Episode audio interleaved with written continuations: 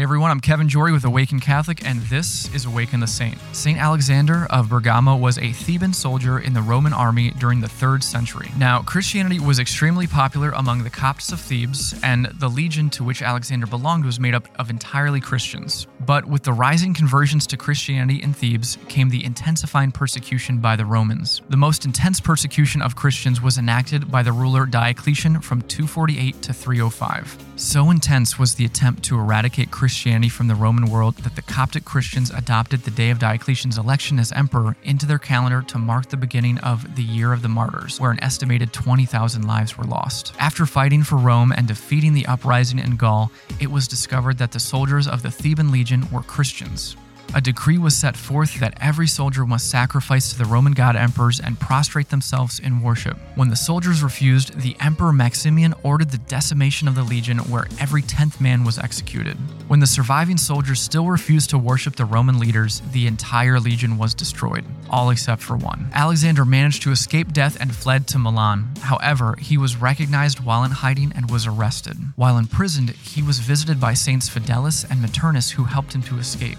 He then fled to Como, but was once again apprehended for his Christian faith and was sent back to Milan and thrown into prison, where he was condemned to death by beheading.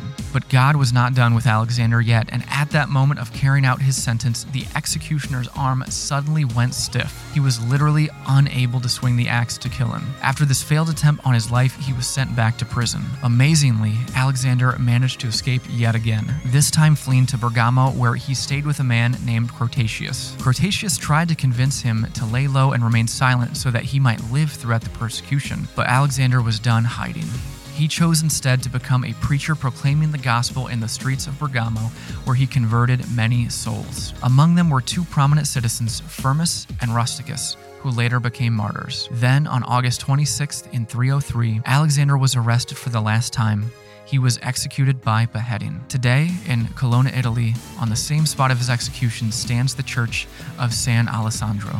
Alexander escaped death almost too many times to count, and for what? It was clear that God had plans for his life, but they didn't really take root until he stopped running.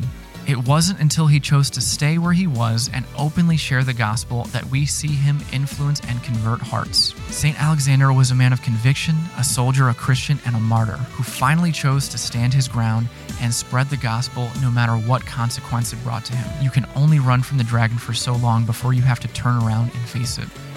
He chose Christ above his own safety and ultimately his own life. May we all find the same courage to choose Christ in our own lives.